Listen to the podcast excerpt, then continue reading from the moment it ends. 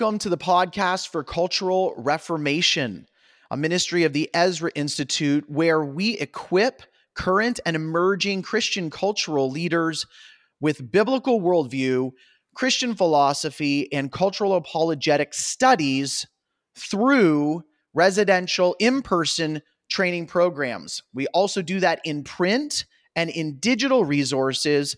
Of course, our podcast is one of those great digital resources that we're offering. Hi, I'm Dr. Michael Thiessen together with Dr. Joseph Boot. And today we are going to continue along a story.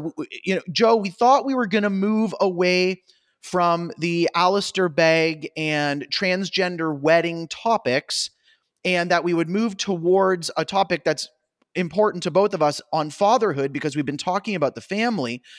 But based upon the morning that I have had, and based upon something developing uh, where Alistair Begg has gone forward and preached a sermon on Luke 15 called Compassion versus Condemnation in order to clarify the counsel he gave to a grandmother in the summer of 2023.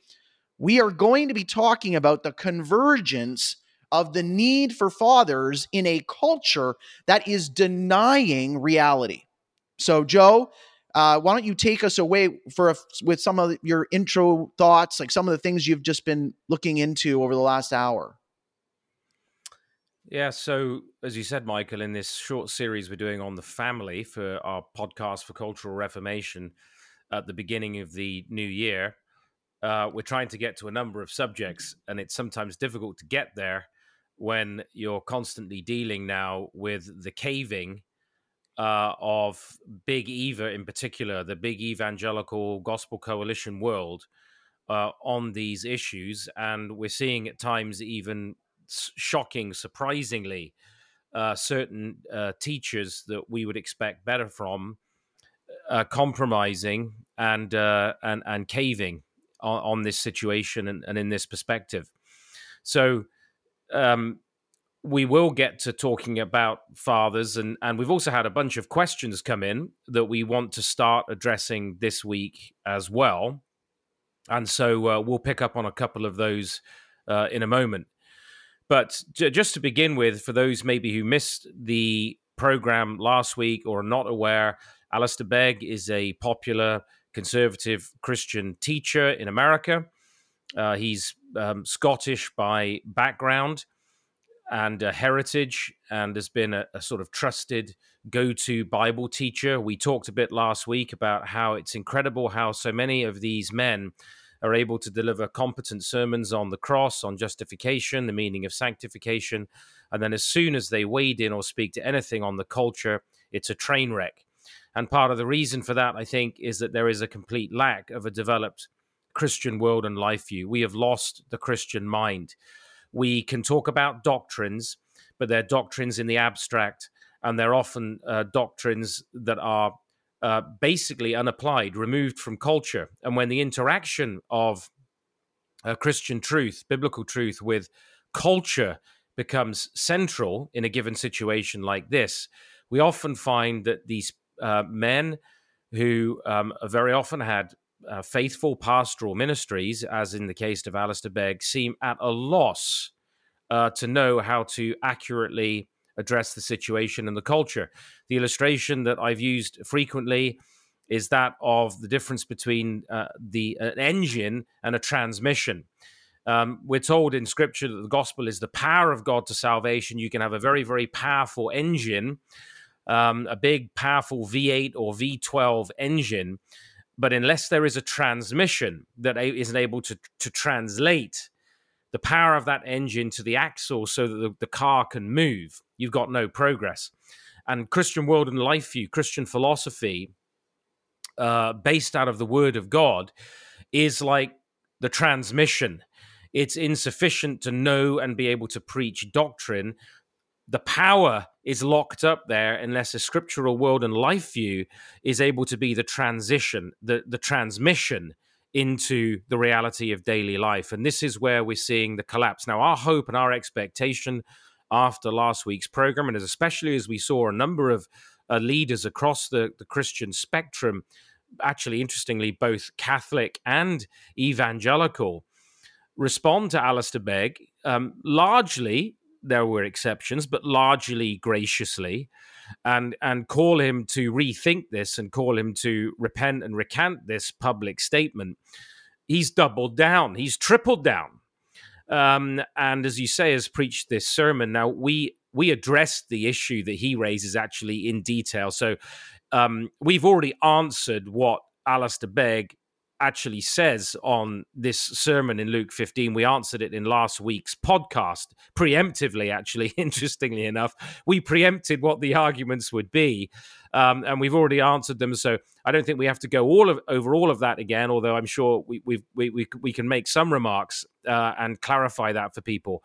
Um, but we've we've addressed that. But tragically, he's doubled down. And, and just by way of introductory remark, I just think this is a tragic example of how big Eva, in particular, that the the old evangelical boomer conservative world, led by these uh, boomer generation leaders who are coming to the really the end of their leadership in the evangelical uh, community, and I think probably it's time that they did.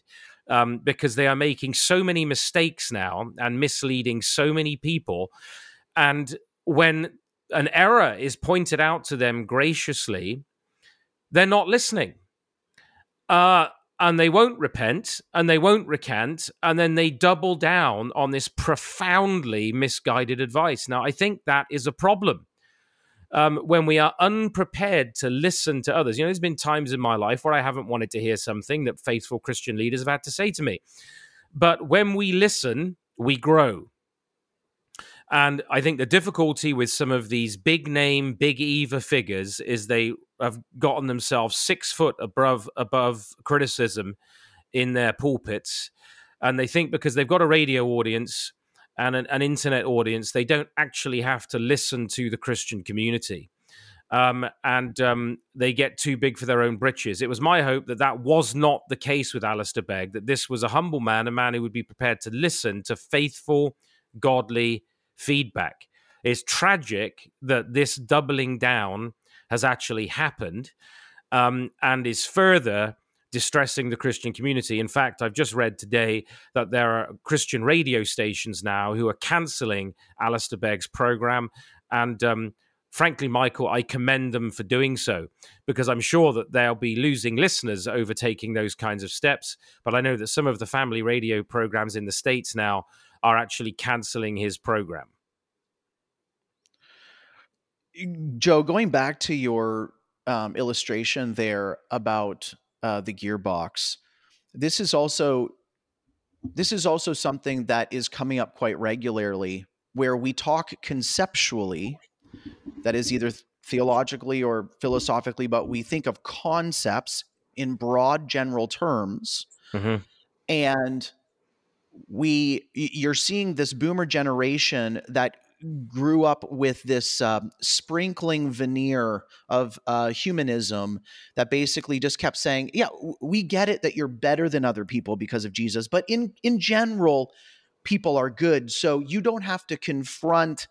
you can just you can talk in generality i'm sure you grew up in the generation where people would say i'm not religious or um, they would say things like um, uh, uh, I, I have a faith. And and instead of talking about I have a faith in the Lord Jesus Christ, they they they could get away in this quasi post-Christian world with generalities. But again, this is another defining moment in the church where we get the specifics of things like how do I love my neighbor? What is the definition of compassion? What is the definition of condemnation?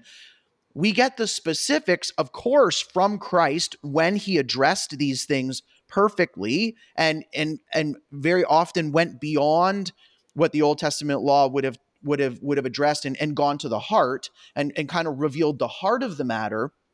But then we have all of the Old Testament to look at the specifics of uh, what does it mean to deal with these levels of criminality in society? And so it's it, was really interesting. Um, let's merge this topic to fatherhood.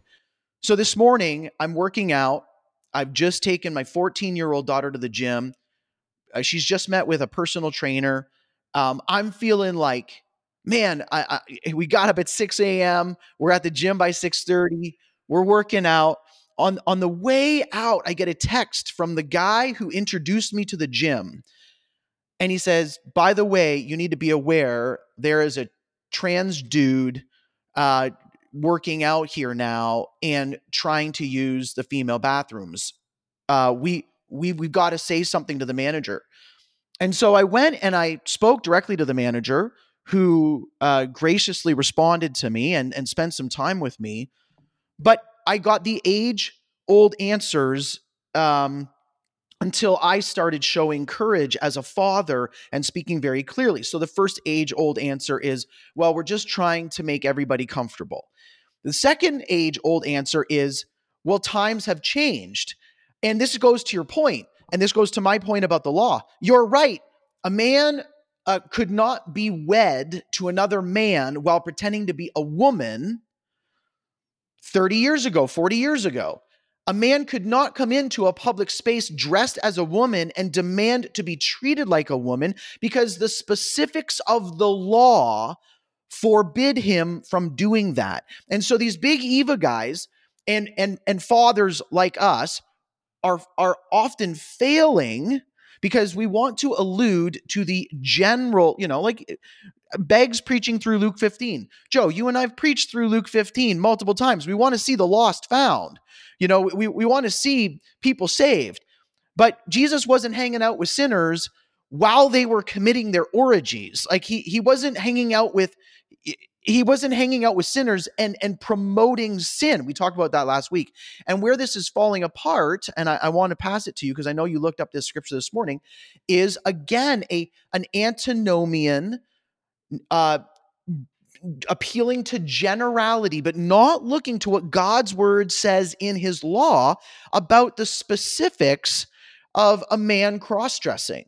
And if the law and the church understood those specifics in a situation like this, what types of weddings do I go to? What types of counsel do I give as a pastor? We would go, oh, well, you, you, you can't go to that wedding because it's literally a crime to perform that wedding. And so this is why we've got to return to the specifics of the law. I know you were looking in Deuteronomy and, and have some mm-hmm. thoughts mm-hmm. on that. Well, yes, and obviously the the question of antinomianism is front and center when we think about the issue of Christian world and life view. I mean, when we are uh, talking about biblical world and life view, a central part of that is how we regard, first of all, the law of God, which remember, Michael, as you've said, Jesus affirmed. Jesus affirmed the law of God in its totality. Yes, he elevated the law by going to the heart, as you said, of the issues. He showed the internal, not just the external intent of the law. And in Matthew 5, he makes crystal clear that he's not come to abolish it, but to fulfill it. And so um, we, we, we actually think that we take Jesus seriously, but we don't, and that is a, a, a very significant part of this problem. You can, that you could actually that somebody could turn to Luke 15 to preach the words of Jesus, and then essentially make out that the fact that God um, has that Jesus Christ has compassion for the lost would somehow mean that if the wedding at Cana had been a couple of trans people or a pair of homosexual men, that Jesus would have been there bringing gifts and sourcing the wine.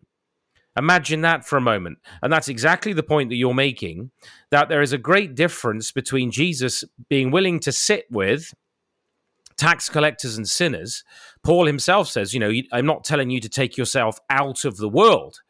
Um, if if uh, in fact Paul's explicit um, commandments about non-association are uh, with those who profess to be Christians but are living contrary to the Christian uh, Christian teaching, to the biblical teaching, um, and that we are to separate ourselves from such people and treat them as unbelievers. In other words, they need to be recipients of the preaching of the gospel. So, the context of witness by being among people in ordinary everyday life in the world is, of course, um, a, a basic requirement of Christian witness. But as we dealt with last week, attendance at celebration of and putting one's imprimatur on and suggesting that Jesus would on something which the Bible regards as an abomination, which God's law regards as an abomination, shows you the extent of the antinomianism that grips the church. And it grips these evangelical preachers. They are antinomian to the core. And Alistair Begg, I'm afraid to say now in this situation, is revealing himself to be antinomian in posture. Um, why has he not gone to the law of God, gone to the life and teaching explicitly of Jesus on the law of God?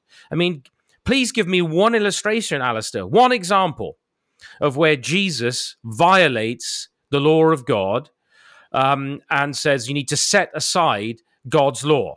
No, what he did criticize the Pharisees for, for the fact that they hadn't read God's law, they didn't know God's law, and they set aside God's law for their tradition. I would say what we're dealing with now is Big Eva and many of these pastors setting aside God's law for their evangelical, pious, culturally sensitive um, traditions um, that have been built up over time in response to the rebellion of our culture.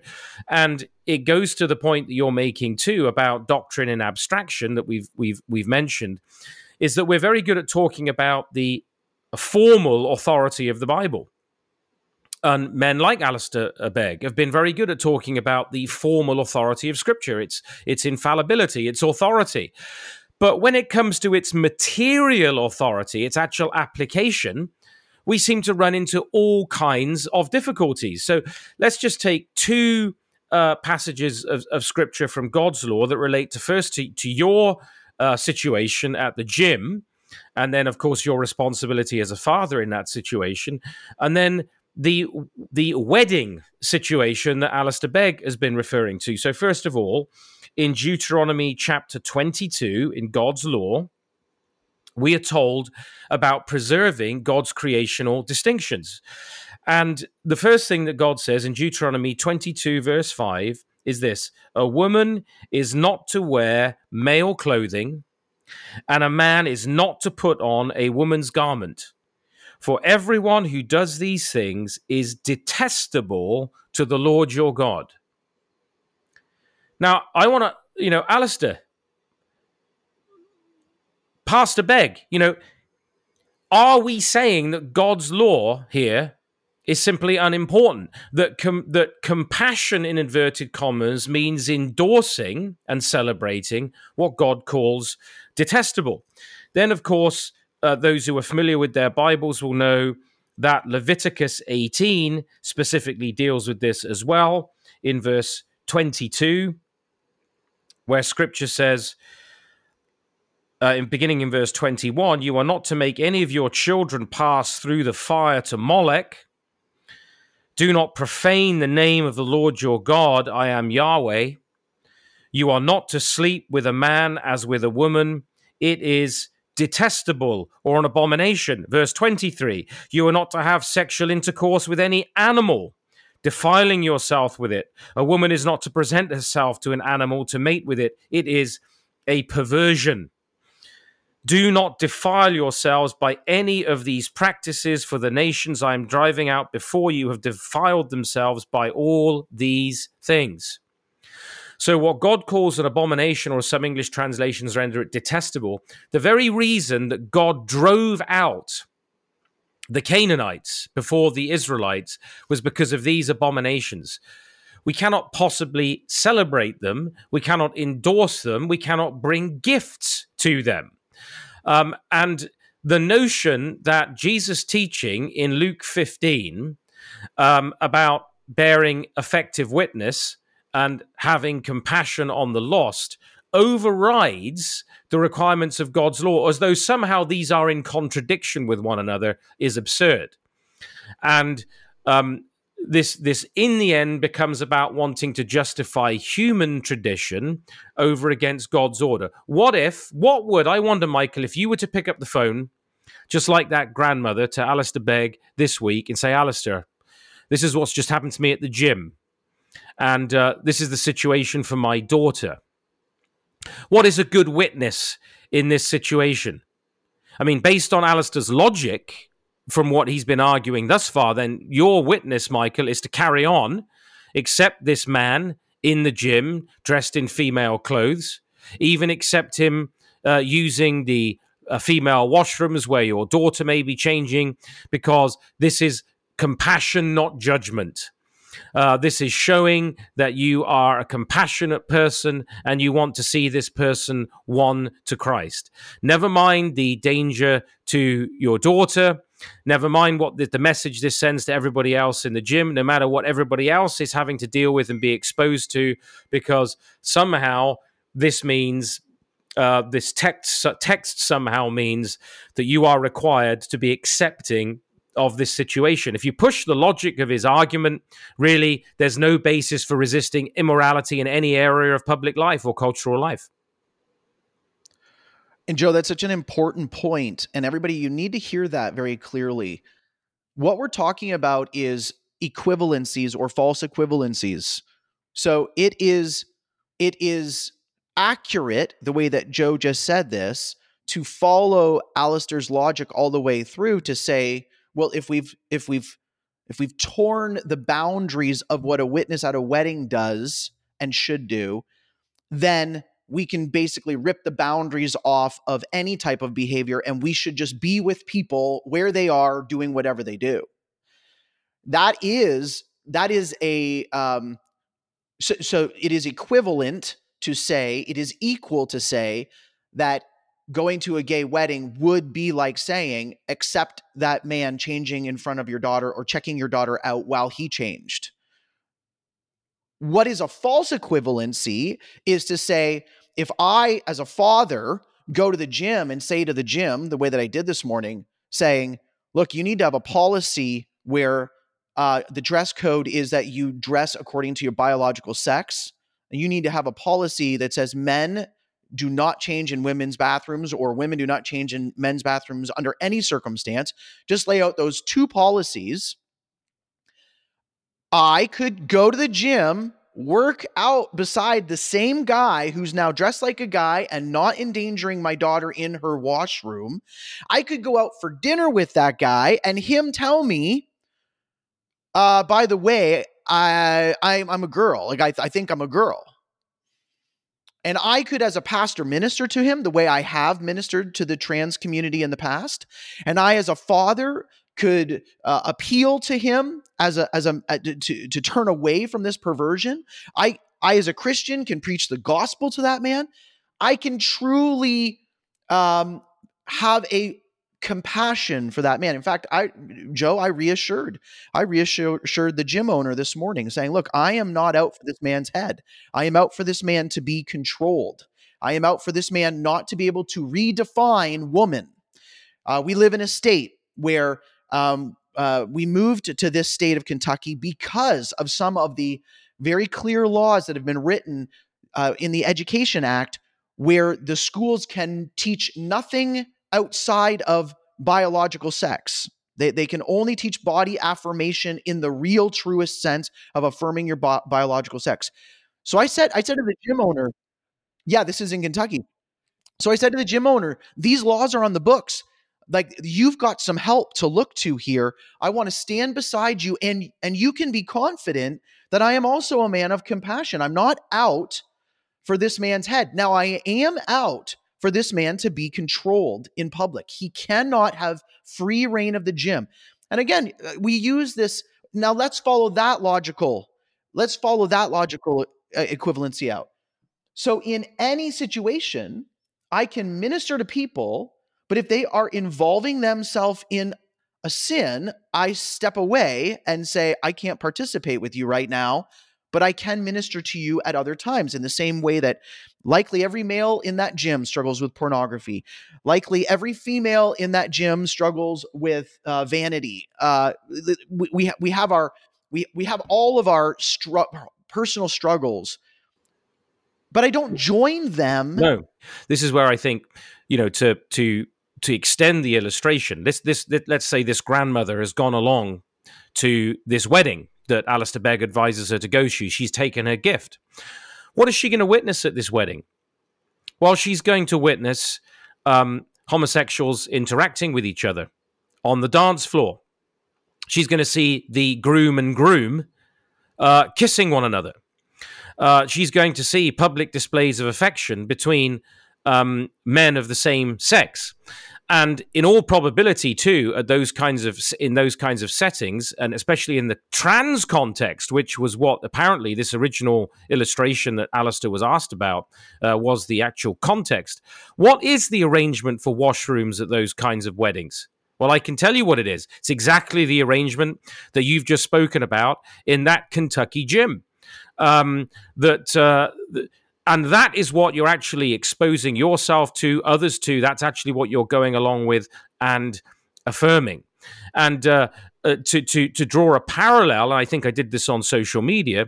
Well, what if the grandmother phones and says, um, "I want to be a good uh, witness to my granddaughter." who is really struggling at the moment. She's in a um, she's in a relationship which is uh, not appropriate. She's in a she's in a in a relationship where she is in fact um, sleeping with her boyfriend, and she's pregnant. And it's a crisis pregnancy, and she wants an abortion, and she wants me to go with her. Well, what are you going to do? Um, it's it's it's it's just it's a, a different setting but it's exactly the same kind of issue. Look at that text there that I just read to you in uh, Leviticus. Because the verse, verse 21, prior to verse 22 about men sleeping with men, it's about making your children pass through the fire to Moloch. This was about basically child sacrifice. Now, what is the modern abortion industry but passing our children through the fire to Moloch? It is the sacrifice of our children on the altar of the God of self. Um, and it's in exactly the same passage of God's law that deals with what is detestable to the Lord. So, what is uh, Alistair Begg going to say? Well, to be a good witness, then, to be a faithful witness to your granddaughter, show that you're not judgmental, but you're loving and compassionate, and you want her to know the Lord, that you're going to go along and support her. Now, that is an equivalence. That is a that is the a logical extension of what um, Alistair Begg's argument actually means on the ground. And that's why it's so deadly. It's why it's so dangerous. The notion that, as you've said, Michael, being a good witness means somehow participating in, celebrating, and endorsing what God considers abomination and detestable is utterly fallacious. It's completely wrong. We can, as you've said, be a faithful witness build relationships and friendships with those who are in the grip of all manner of sins that are detestable to the Lord, that are actually destroying those people's lives and sending them into a Christless eternity. And we can be a faithful witness to them. And the thing that will make us an unfaithful witness to them, that will be totally counterproductive, is to participate in and endorse and celebrate their sin with them and encourage them on the highway to destruction that they're actually on, temporally and eternally. And that the, the, the, these things have to be spelled out to boomer pastors who have been in the ministry all these years is astonishing. But it comes back to where we started, Michael. The collapse of the Christian world and life view, which involves the antinomianism that has gripped the church now for decades. This is lawlessness from the culture in the church. And um, we have to recover, as the Ezra Institute has argued for 15, 16, 17 years now, we have to recover the law of God, the law that Jesus taught, that Jesus upheld. Um, if we are going to, we're going to, we have to take the life and teaching of Jesus seriously, uh, not pretend to, if we're going to be able to face up to this culture and be faithful fathers in this culture, Michael. Um, what is our obligation as fathers uh, to our wives and to our children in this cultural setting where there's such rebellion and apostasy um, all around us. And we are exactly at the 30 minute mark, halfway through the podcast, where now we need to do this transition. And uh, I'm sorry, I I'm triggered by that word. And you were using the transmission box earlier, and I was just like, how many times is Joe going to use the word trans in this conversation? um, so here is where. Uh, and we'll go with my my my personal story this morning because it's so real right in front of my eyes. Do you know how hard it was for me still to walk up to my personal trainer and say, Hey, I just got this text. Is this true? Yes. Okay, what's being done? Well, it's uh, currently right now. Be- this is our policy. I'm supposed to take your name down, and you're and someone will call you. Okay, well, take my name down and have them call me. Like number one, do you know how hard it was? Then, while I'm with my personal trainer, the young lady at the front desk is listening in. And it was so hard for me just to say, hey, by the way, in our politically charged world, um, people are going to dance around about this. I want to be abundantly clear. This is a man dressing as a woman, and he is threatening uh, the women of this gym by ignoring their their identity by, by actually pretending that he can be one of them. It's it's an affront to all of the women. And of course, I have a 14-year-old daughter here and I'm hoping that the gym will not just toe up a, a, a, you know a political line and just be afraid to speak up. I said, "Look, if I had to come in this morning, you did my you did my personal assessment this morning. You asked me how much I could bench. If I had said, "Oh, I identify as someone who can bench 300 pounds," would you and I have gone down to the bench press, like looking at me and who I am, and you've watched me work out for a week? Like, would you have let me know? If I had have said, "Hey, I'm a horse," would you have created a stall for me? Nope. It's only in this little microscopic world where some dude puts on a dress and some makeup where all of a sudden the women of the gym become under all of that was so hard for me. And i'm a guy who's on a podcast with you and I, I have my own podcast. You and i speak publicly about that. And still i just wanted to walk out of the gym with my daughter behind me and say let someone else deal with it. Or okay i hope I hope that my daughter never meets up with this guy. Or, Lord, really again? Again, like, are you call like, are you calling me again to fight for justice and to fight for like I'm tired, Lord. And again, these people, what are they going to think of me? What's the what's the gym owner going to think of me? And so I had to go through all of that almost instantaneously and say, no way, as a father, and as a husband, I am defending my wife and my daughter. And I'm defending the wives and the daughters of all of the men of this gym. Uh, and and and the single women, I, I, we are we have to do something. And so I I felt good about it. In fact, Joe, this happened to us when we were in South Carolina. I remember you got asked a very delicate question about critical theory. And I remember even in your responses, which are so clear and articulate. It took you about four or five minutes to kind of decide. You were answering and then i could see in your mind you're like okay i'm i'm i am ripping the band-aid off. I am answering how i am convicted completely according to scripture and here it goes. And you could see the difference but i saw you make the decision and and that is what fathers need to do right now. We need to make the decision to take leadership. Uh the the notion that women should not have protected single sex spaces is the most obvious thing you would think to anybody with common sense. And in the in the media whether you're in the US or in the UK or or Canada there have been so many high profile cases now of rape in washrooms of abuse of rape in prisons. Uh, the whole former leader of the opposition in, of the Scottish National Party, I should say, in Scotland, Nicola Sturgeon, basically lost her premiership over um, this issue of trans inmates. Um, and the the abuse and rape that took place um, by men uh, pretending to be women in these um, uh, places of incarceration uh, in in the prisons, and so you would think this would be fairly obvious for Christians that if even the secular world is in a struggle over this, that there is huge opposition and, and recognition of the risk to women of men masquerading as as women. Uh, that um, that this would be the most obvious thing for Christians, and yet somehow it isn't. And I'm glad that you've related it directly to being a father and taking our responsibility and our leadership, even though it's still uncomfortable for us, even though it's difficult, even sometimes you just don't want to have to be dealing with it. It'd be easier to just walk away and say, "I'm going to join another gym." I don't want to have to deal with this nonsense.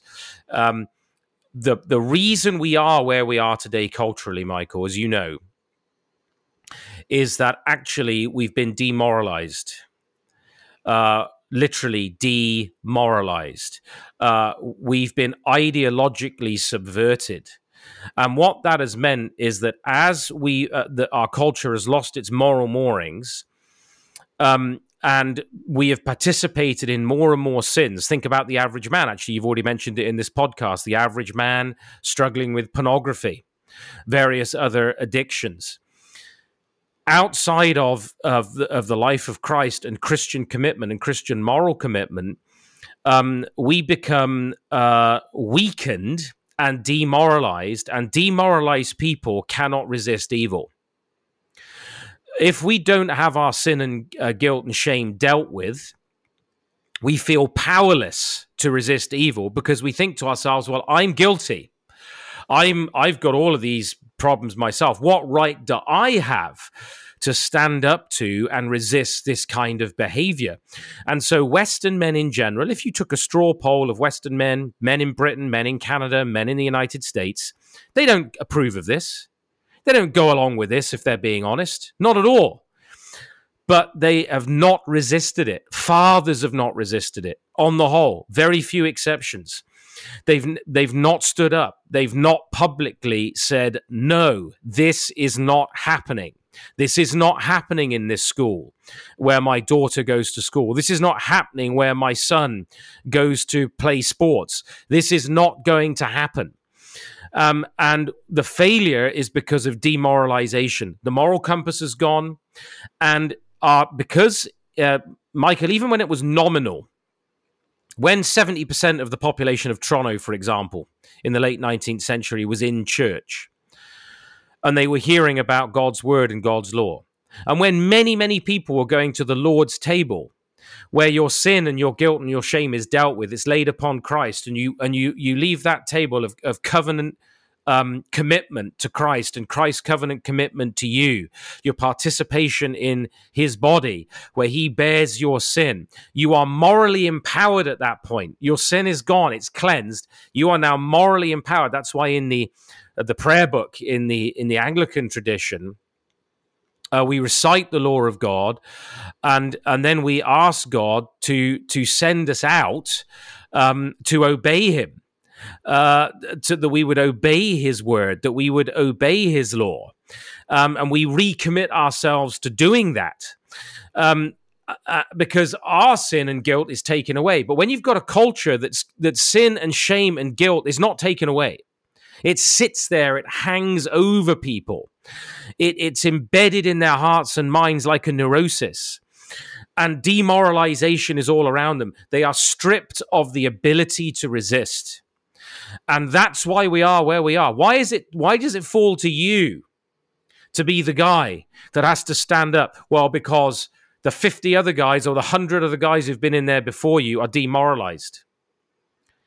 And they do not have the will, they do not have the strength of character and will to address the situation as a father and as a husband. Uh, they're afraid to do so. They don't feel em- uh, empowered to do so because a their guilt and shame themselves is not is not addressed and b they lack the strength of a moral a compass that's given to them in the word of god to say here is the line and no further and in the end that is a failure of fatherhood and I and uh, I know that next week we want to get to lots of the questions that have come in from from the from the previous two weeks, and we will. We promise our listeners that we'll, we'll get to that. But I think this is such a critical point. And the fact that you have shared that, you know, even for a, a pastor, even for somebody who's been uh, cutting it on the face in the public space with the Ezra Institute and with the um, Liberty Coalition Canada, uh, defending the faith, standing up and resisting um, this uh, juggernaut of um, sexual perversion in our culture that it nonetheless takes courage and conviction when it lands right on our own doorstep when you take your daughter into the gym and you're confronted with this issue. It's not not simply a report on on the news not simply a situation where we're hearing about some guy who's entered a girl's teenage swimming gala and he's changing in their dressing room but it's actually your daughter. That's when a father has the responsibility to protect because we are called biblically to lead in our families, to instruct, to be uh, servant leaders, to protect and to provide. Um, Paul is, of course, explicit about that. He who does not care for his own, especially those of his own household, has denied the faith and is worse than an infidel. That's just not that's not just financial provision. That is, do we provide care? Do we provide leadership? Do we provide protection as fathers, as men for our families? And if we'd been standing up in this way, if fathers in the, these Western cultures had been standing up to this, we wouldn't be where we are today. We wouldn't have these situations in schools and in prisons and in the public space. This would have been dealt with.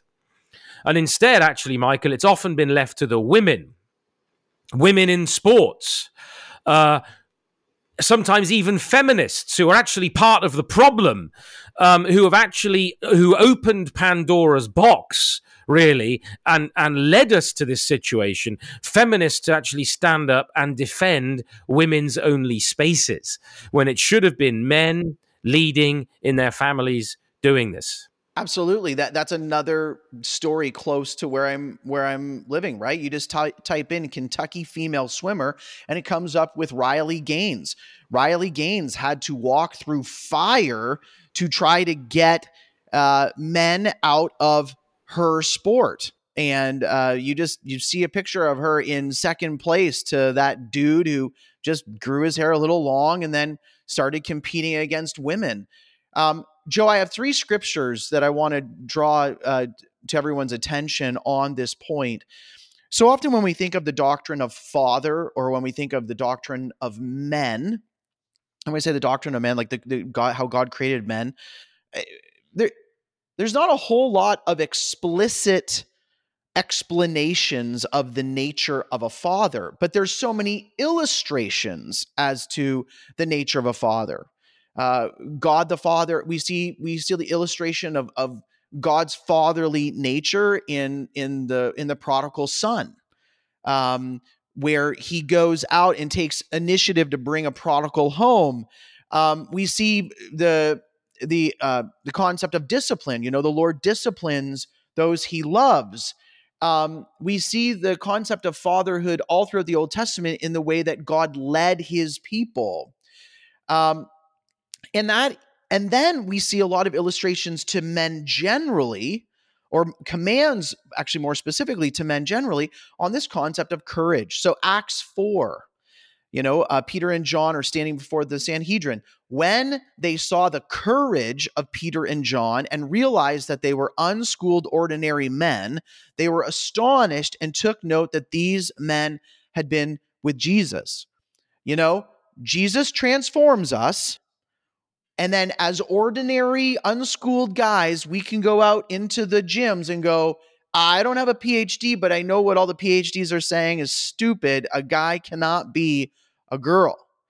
And people will then take note because they've seen our courage. Acts 27 25. So keep your courage, men, for I have faith in God that it will happen just as he told me. 1 Corinthians 16 13, be on your guard, stand firm, be men of courage, be strong. So, at, at, at very least, we know that a part of God's creational plan, a, God, a part of the, the theological concept of father, is a component of courage and, and boldness in the face of controversy. God has God has called men specifically to be courageous in these moments. And like you said, um, that men, men are demoralized. And furthermore, they've not it's easy to not be courageous. It's way easier to hide behind little Riley Gaines, the swimmer, and say, Oh, look at the. It, it would have actually been much easier for me this morning to send my daughter up and say, uh, Hey, can you go and complain that there might be a guy in your bathroom? Or, or just to wait until there was a horrible situation and then she balls up and and and and, and cries about what's happened to her and I, I just let it all happen but then she's the protester God has called us to be courageous and to, and and to be leaders and to stand up for justice. And so this this merger of this cultural issue, a missing framework that people need to then get to the specifics, one of the components is simply as we've been talking about to have the courage to say I'm I know what the specifics are. I've I've gone and looked at God's word. I now know what they are. I'm now going to go and do something about it. So so men as you are listening to this podcast, Joe and I implore you to be men of courage. Be strong.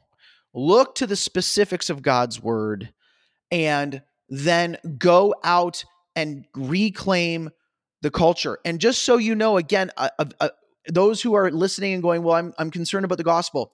I guarantee you that because I have now addressed this issue with the manager, I will have opportunities to share the gospel in this gym now for the next five years because I've asked, I've, I've said, hey, not, I want to, if the, if the company doesn't have a policy, let me help shape the policy.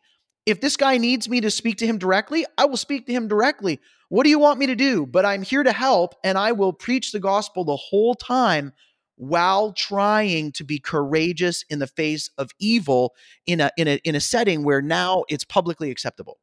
It's a great Joe. Reminder. Last comment. Yeah, it's yeah. a great reminder that uh, the gospel is about the kingdom of God, the rule and reign of the Lord Jesus Christ. The gospel isn't just the acceptance of a handful of propositions about personal salvation. Um, in fact, in many respects, we can say the gospel is more than doctrine. The gospel is about living out the fullness of the Christian life. To be a Christian is about living the Christian life, not just affirming a few propositions about it that can be preached in a sermon. It's about living it out. It's about following Christ in the everyday, just as you've been talking about. It's about the kingdom of God. And when you were speaking, I was just reminded of the Apostle Paul, who at one point in the book of Acts says, I stood alone. Everybody had deserted me. Everyone. And we have to be willing to be there as well. Just like Paul, we have to be ready to be Athanasius contra mundum, uh, Athanasius against the world. We have to be ready to say, even if it's just me, even if I have to stand alone, like Paul, I'm going to stand alone on the issue. That's courage. Uh, that's conviction. That's faithfulness. And that's what God is looking for in fathers. Next week, we will obviously have a great chance to do a deeper dive into that. That's a great teaser, I think, for uh, further discussion about being fathers. And um, and also as we begin to answer some of the listener questions who have asked now a lot of questions about marriage, um, being a father, being a dad, parenting, and those things, we will get into that. Um, I think you've teed us up for that nicely, Michael. Thank you. Well, everyone, thank you so much for listening. Make sure that you go and download the Fight Laugh Feast app, where uh, the Ezra Institute's podcast. That's one of the platforms that they're on. Make sure you go to iTunes or Spotify, wherever you get your downloads, and like and share this episode. Uh, we are very, very thankful for partners in ministry who are uh, even this week, talking, I was talking to some partners who are saying our family needs to hear this type of worldview training. So go to the EzraInstitute.com and you can look up uh, our worldview youth academies for your young adults. We are uh, going to be running a family camp in Minnesota.